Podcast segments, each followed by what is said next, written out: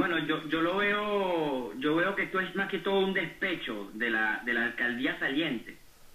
Eso es lo que yo veo. Y aparte que como Guatire tenía más de 20 años siendo gobernada por una misma línea, oye, ellos no se esperaba un nuevo cambio.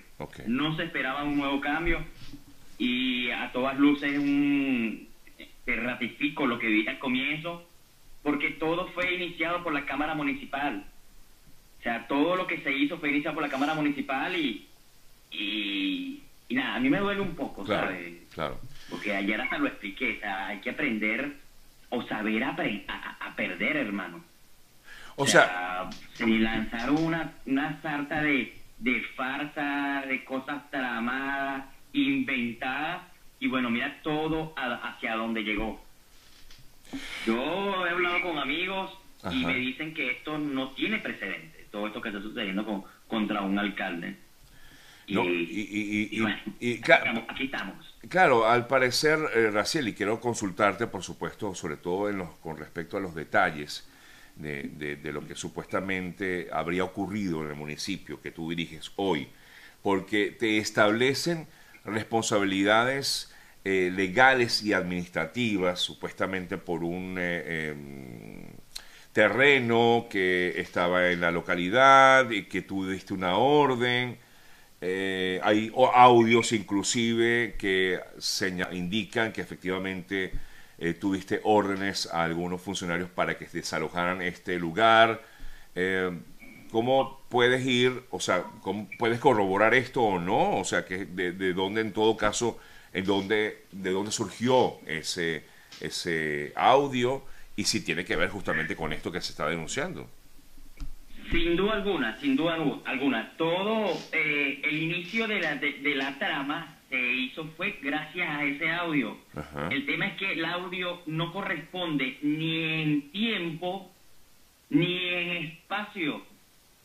Yo digo en el audio que es al lado de la Lavadomanía. Todos los guatireños saben que la Lavadomanía queda más lejos de ese sitio. Ya. No tiene nada que ver. Y es un terreno que se inunda.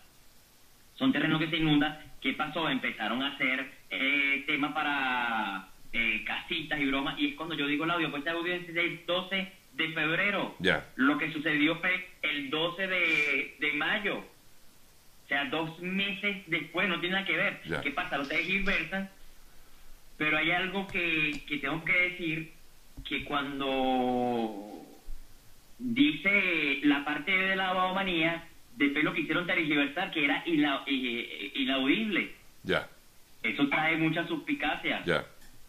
O sea que es, un, digamos, todo una... entonces, fíjense que ya el audio se desapareció, ya no habla más del audio, que era la prueba que me, que me, que me eliminaba para este momento. Ahora están buscando otras cosas que, bueno, aquí estamos. Eh, ¿Por qué quieren, a tu juicio, Raciel, yo conozco a Raciel desde hace un buen tiempo. Venías trabajando a favor mucho de la comunidad necesitada eh, y, de hecho para ese momento yo creo que todavía no pasaba por tu mente el tema de, la posibilidad de una candidatura, además en unas elecciones que sabemos que fueron muy cuestionadas por múltiples razones. Pero finalmente lograste ser alcalde. Eh, algunos afirman, y he estado, leyendo análisis, algunos afirman que es que Brasil Alcalde lo ha hecho muy bien. Eh, no sé si hay algún guariteño que esté conectado, guatireño, perdón, que esté conectado eh, con nosotros aquí, pero dicen que esta, este trabajo ha sido, eh, digamos, real, impecable, puede tener una que otra falla, yo no lo voy a negar, que por eso es quizás que no quieren a Raciel, pero ¿cómo no van a querer a una persona que lo esté haciendo bien? Mira, esto es un tema de oscuridad a claridad. Yo lo dije muchísimo en, campaña, que vamos a hacer la, la, luz más radiante de toda Venezuela para la gloria de Dios. Esto es lo más importante. Esto es lo más importante. El trabajo, créeme, Sergio, que es latente, no es de politiquería, de habladuría, porque yo de verdad hasta hoy lo ratifico, ni me siento político. Yo solamente soy un ciudadano venezolano, guatireño, preocupado por mi ciudad y lo he dicho desde el comienzo de...